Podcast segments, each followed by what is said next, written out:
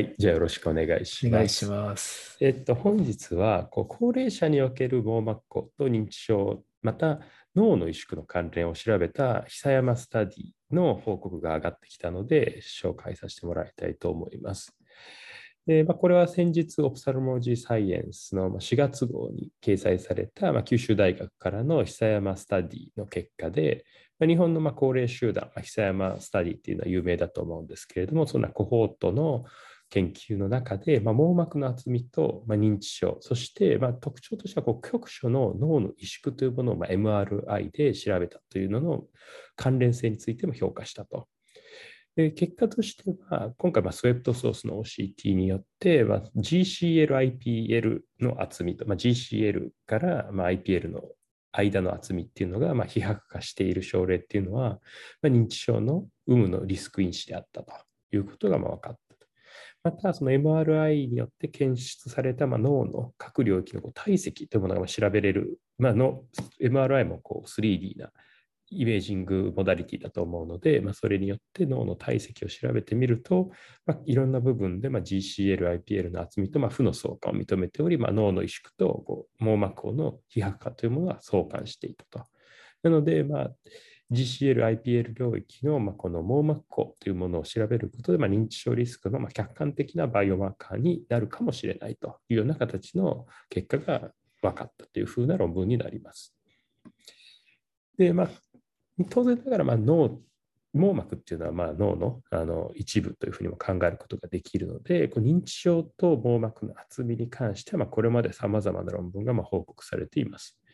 で、まあ、あの当然ながら、世界的な注目の一つというのは、このアルツハイマー病、アルツハイマーだと思うんですけれども、まあ、網膜にこのアミロイド β というのが沈着しているというような報告はかなり以前からされていますし、またあの、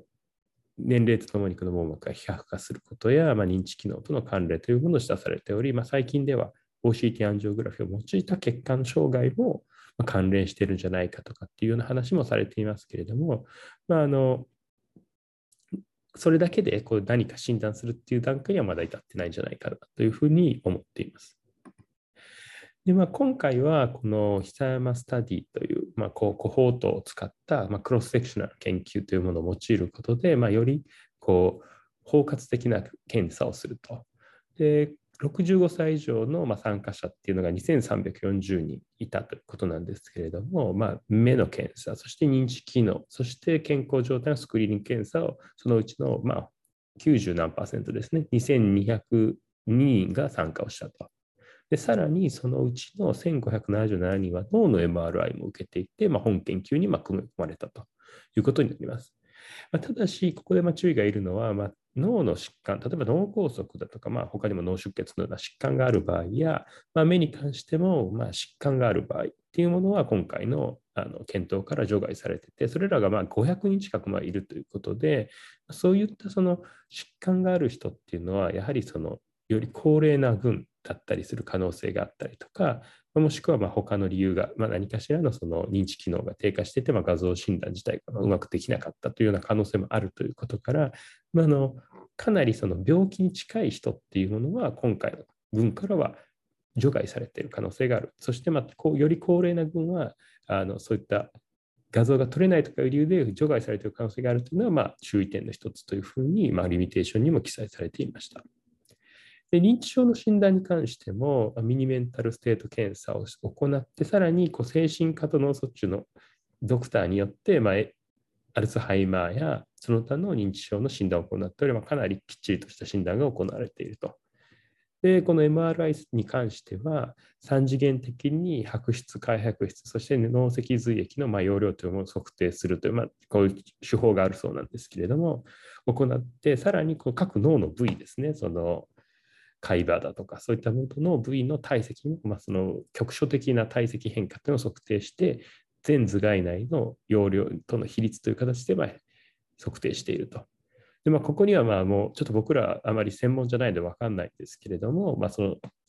MRI 独自のまあこうなんかアーティファクトじゃないですけれども、ボリュームの変化みたいなのがあって、まあ、それは一応補正しているそうなんですが、ちょっと専門外でよく分かんないなと思いましたが、まあ、その MRI によるそういった実測値っていうものをま使っているというのが一つ特徴であるというふうに感じます。で、まあ、今回はその OCT による網膜の厚みとそれらの指標のその関連に関して測定をしていったと。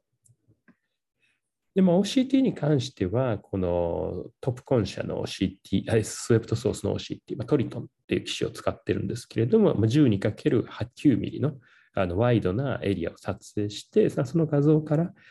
GCL、IPL の厚みと RNFL というものをまあ視神経に言うと、確か3ミリの部分だったと思うんですが、あの測定をしていると。まあ、それらのあの厚みを使用して、まあ、各指標との相関をそれぞれまあ見ていったというふうになります。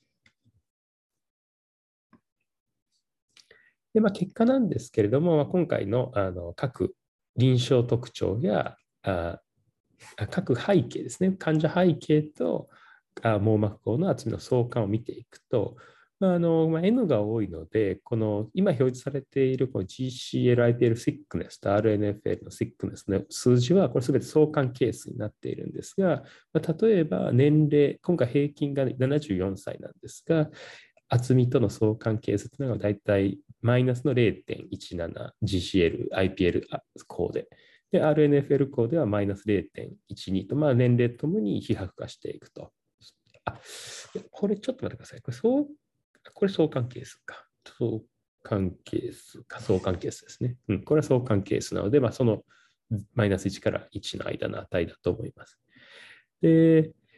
他にもこう血圧と、まあ、一応相関係数は一応優位な値にはなってるんですが、その係数としてはその N が多いことで、まあ、すごくちっちゃくても相関しているという形になってはいます。血圧が高いと、えっと、厚みが低い、厚みが薄くなっていると。えまあ、例えば糖尿病の有無ともこの感じが出ていますし、まあ、コレステロールが高い。これ逆にコレステロールの値とは正の相関を認めているというような形になって、で、脳の、えっと、脳 MRI の値とは負の相関があるとまた眼軸長ともま負の相関があって、眼軸が長いとま薄くなるという、まあ、そういった値になっています。で、ちなみに GCL、IPL 項と RNFL 項のそれぞれの平均の値というのは、GCL、IPL 項が67マイクロメートルぐらいで、RNFL 項は98マイクロメートルぐらいであったというふうになります。で、まあ、これらを踏まえた上で、まあ、認知症との関連を見ていくんです。まあ、今回、トータルで61人参加者全体の5.7%がま認知症と診断されたと。でまあ、各あの診断の内容としてはこんな感じになんですが、まあ、ほとんどがまアルツハイマー関連で、アルツハイマー病と診断された人が52人で、で他のタイプの dementia はま5人であったと。なので、そのサブグループ解析は今回できなかったということが、まあ、あの書かれていましたけれども、まあ、基本的にはアルツハイマー、もしくはアルツハイマー関連の dementia っていうのがまほとんどであったというふうになります。で今回、その GCL-IPL 厚、そして RNFL 項と、このアルツハイマー含むま認知症のこのリスクっていうものをこう見てみた場合に、こう横軸が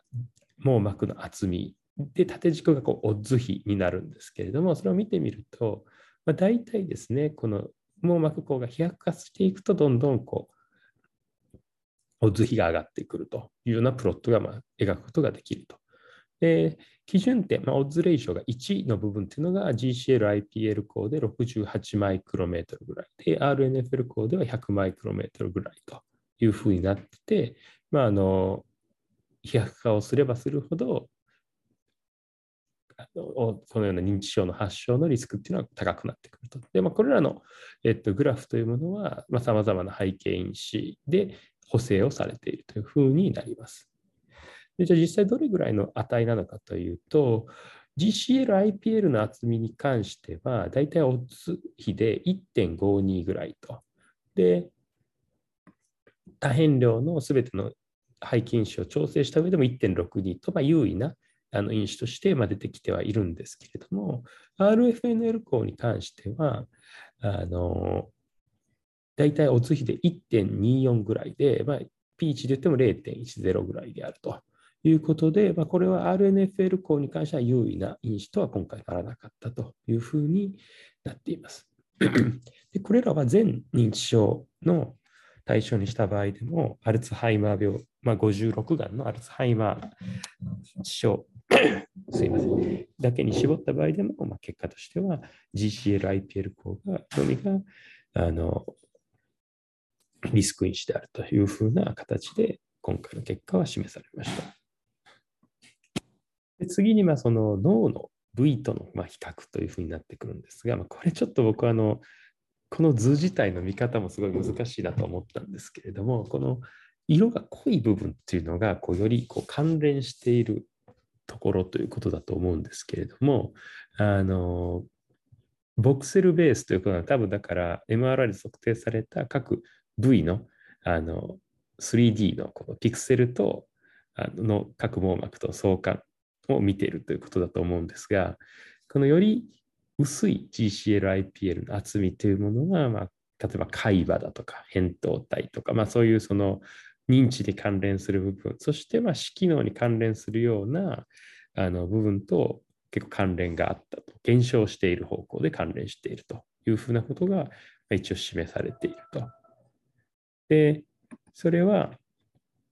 認知症を除いたあの群、まあ、つまりその認知症がない高齢者っていうような群でも同じような、まあ、薄さと厚みとこの萎縮というのの相関が見られたので、まあ、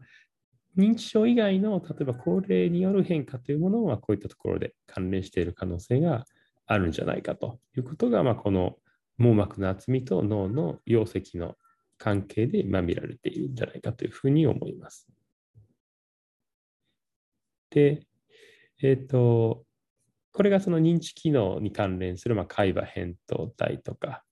の部分で、まあ、それらの海馬に関連する部分と、あと、視機能に関連する、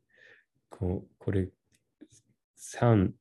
なんて読むのかちょっとわかんないですけど、絶上界とか支障とか、まあ、そういったその部分の脳の容積と厚みとの相関を、まあ、直接見ていった部分で、まあ、あのこれは 1SD あたりの変化量、まあ、ここに表示されているんですけれども、まあ、一応あの網膜孔が薄くなると容積も下がるというような形で GCL-IPL では、さまざまな部分が優位な相関を示しているのに対して、まあ、RNFL ではまあ一部しか相関をしていないと。で、一番こう強い相関を示しているというのに関しては、この海馬というのが、まあ、一番ベータが大きいと。これすべてあの 1SD あたりの変化なので、まあ、標準化されたベータというふうに考えてもらったらいいと思うんですけれども、海馬はこの GCL-IPL が非白化すると、ま、すごくちっちゃくなっているというような形で、まあ、一つこの代替的な指標になる可能性があるんじゃないかというふうに思えると思います。だから今回のまとめとしては、まあ、この SSOCT によりま計測された GCL-IPL 項の100というのは日本の高齢集団においてま認知症が存在することを示すバイオマーカーの可能性があると。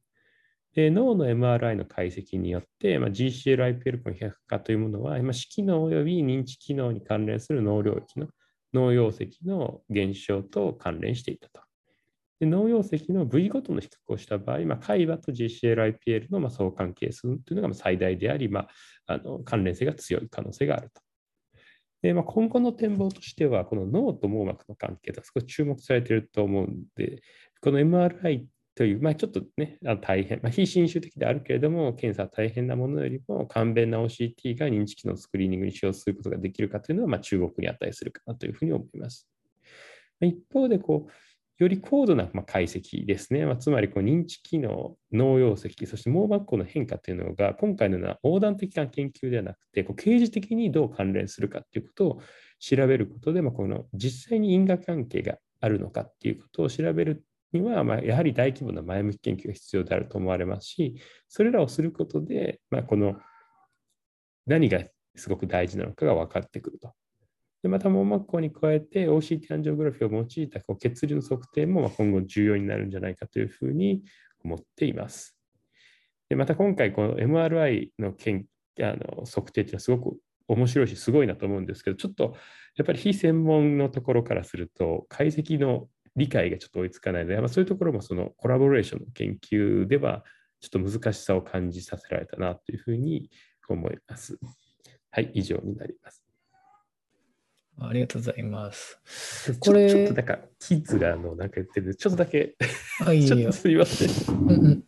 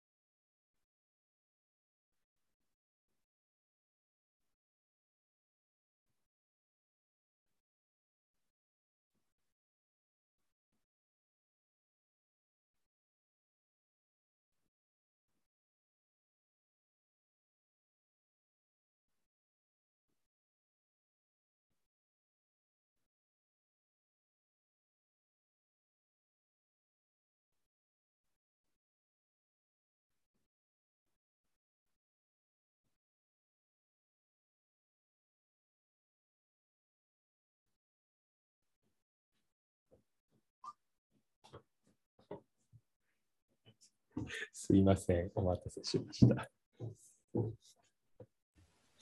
大丈夫？はい、大丈夫です。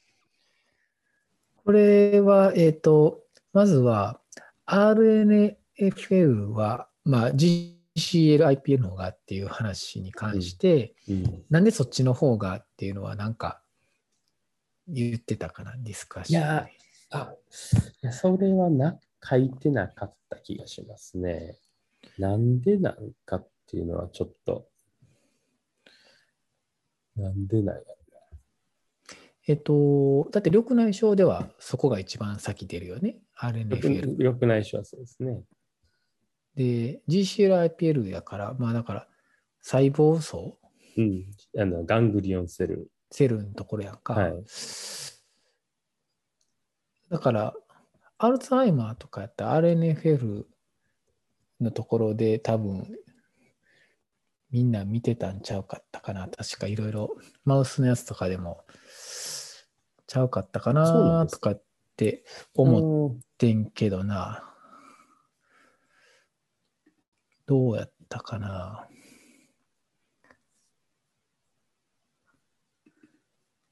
とは思っててんけどね。だからそれがまず、なんかそこの、うんそうなんですか？いや、もう、でも一番その、しなんていうか、細胞、視細胞、うん、視細、うか。えっ、と、ガングロンセル、細胞がしっかりとある部分っていうのは、まあ、GCL。じゃないですか。うんうんまあ、GC は、今回とか分けて検討してるから、あれですけど、まあ、もし仮にその一緒に検討したらまた違うかなとか、そのだから、一緒に緑内障とかやったら、GCL-IPL sickness、えっと、うん。RNFL からコンプレックスみたいな感じで ILM から IPL まで含めるとか、そのいろんなうん。機種によってもその出出してる値が少しまばらだったりしてると思うんですけど、うんうん。今回、なんかまあ、基本ではその両方とも関連してるっていう可能性、だからも報告されたりしてるみたいですけど、うーん、あんまりでもそれは、ただなんかその動物実験では、そのアミロイド β とかの沈着っていうのは、この神経節細胞層でうん多く見られるっていうような報告はされてるみたいですけどね。ただ、その細胞数やね。はいうんそこら辺がその、うーん、なんていうか、どれぐらいの確からしさなんか、ちょっとまだわ僕は分かんないですね。そこまでその、絶対こうですって言われるような結果が出てるわけではもしかしたらないかもしれない。まあ、その、エビデンスとして。うんうんうんまあ、今回だから、その RNFL が関連しなかった理由っていうのは正直だから分かんないっていうふうな書き方をされてるんですけど、うんうんうんなるほどね。うん、なるほどね。まあなんかね、そこら辺が、でも、こういうのは、まあね、オプサロモロジーとか、すごい好きそうなテーマかうなんとかと思って、やっぱりこう、認知機能、特にアルツハイマーとかって、やっぱすごくアメリカでもね、まあ日本でももちろんそうやと思うけど、なんかアメリカの方がなんかこう、まあ、薬のああいうのもあったりしたし、やっぱりその、エイジングのテーマの中でこの認知機能っていうかね、まあよくこう、うちのボスとかも言うんやけど、まあ、長く生きてたって、認知機能がなかったら意味ないよねっていうかね、そこをロスしてたら、まあ、結局長く生きてるかもしれないけど、人間としてのっていう話になりそれは目が見えへんかったら同じっていうのはね、うん。同じような感じやから、やっぱりそれってすごくこう、まあその寿命を伸ばすにしても単に寿命を伸ばすっていうんじゃなくて、そのちゃんと認知機能があって寿命を伸ばすっていうことをしないとあかん。うんうんだからやっぱりそういう意味でこの認知に対してのこの研究っていうのはアメリカはすごい今こうす進んでいってるし、まあ、やっぱ脳脳科学って今すごくね、やっぱりトピックス、まあ、今までもそうやったけど、よりもっともっとこう、今注目を集めてて、こう、そっちにやっぱ研究とかもどんどん行ってるような感じがすごいあるなというのを、まあ、特にそういう場所にいたから余計やってんけど、あるので、多分今後こういう話はもっともっとこう、まあ論文としてもたくさん出てくると思うし、より研究が深まるんかなっていうのはあるので、まあ、こういう特に日本ね、いくつかのいろんなこういうコホート研究ってね、あるから、そういうところからどんどんこう世界に発信していけると、もっともっと面白いやろうなって思うんで、うん。まあ、先生もさっき言ったように、この、ね、やっぱり MRI もより簡便な OCT で、そういうエビデンスがちゃんと出てきたら、やっぱりそれ眼科のプレゼンスも上がっていくんちゃうかなっていうのもあるんで、うん。あのね、よりこう、俺らがやっていく、率先して眼科医がやっぱりこれをちゃんと絡んでね、眼科医がリードしてって、眼科研究者がリードしていくべき多分フィールドなんちゃうかなと。だから向こうの脳の分野とか、神経内科とかそういう人らがこう、俺らに言うんじゃなくて、俺らがこんなんをやっていったらいいんだよっていうのを、うん多分眼科医側が提案していくと、もっといろいろ進んでいくんちゃうかなと思うんで、特にだから、どうしても眼科って眼科のことだけになってしまいがちで、他の臓器のことあんまり見ないとは思うんやけど、やっぱり眼科医がこういうところをリードしていく必要があるんちゃうかなと思うので、もう眼科医がファースト、ラストも眼科医で、間にこういう脳神経系の先生がこうコラボとして入っていく研究がもっともっと、ね、眼科の領域からオプサロモロジーでこういうのが出ていくといいなっていうふうに思うけどね。うんいや、そうですね。やっぱでも、本当その、ブリッジング的なところで、まあ、うん。脳の MRI と網膜の関係とか、まあ、そのイメージとしては、まあ、関係してるよ、可能性は十分あるよね、みたいな感じなんですけど、やっぱりそこのその、エビデンスとしてのこれまでの積み重ねっていうことは、すごいやっぱ他の OCT だけの研究に比べたら少ないと思うので、うん。結構そこら辺って難しいなっていうか、その、うん。どう解析したらいいのかっていうようなところ。だから、なんか、あの、しっかりとした連携を取らないと、こう、うん見てし、見た、見ましたみたいな話そうやね、そうやね。なるよね。意味付けっうんていうのが難しいなって思って。そうやね。だから、すごくそこをクリアになんかその、OCT ってまあスクリーニングツールとしてはすごく有用だと思うので、これ使ったらこういうふうな、まあ、あのいちいちやるのがめんどくさいことが簡単にわかりますよみたいな、こううまく出せればすごく意味があるだろうし、ただそのためにはちょっとすごくこうディープなディスカッションがやっぱいるだろうなと思って、うん。うんうん向こうは実はこう思ってるとか、うん、でこっちはこう思ってるというか、こううまくつながればものすごくいいなっていうふうに、に思いますね。ほんまにそうやね。だから、うん。ちゃんと、その、単にこうデータ入っていうんじゃなくて、うん。うん、そういう研究デザインから含めてディスカッションしながらしていくっていうところやね。そうですね、そうですね。まあ、でも本当、それこそ血管とかもすごいつながってるから、うんその、うん動脈の状況とか脳の血管の状況と OC 期安城の関連とか、そういうのとかもいろいろ調べても面白いだろうし、まあ、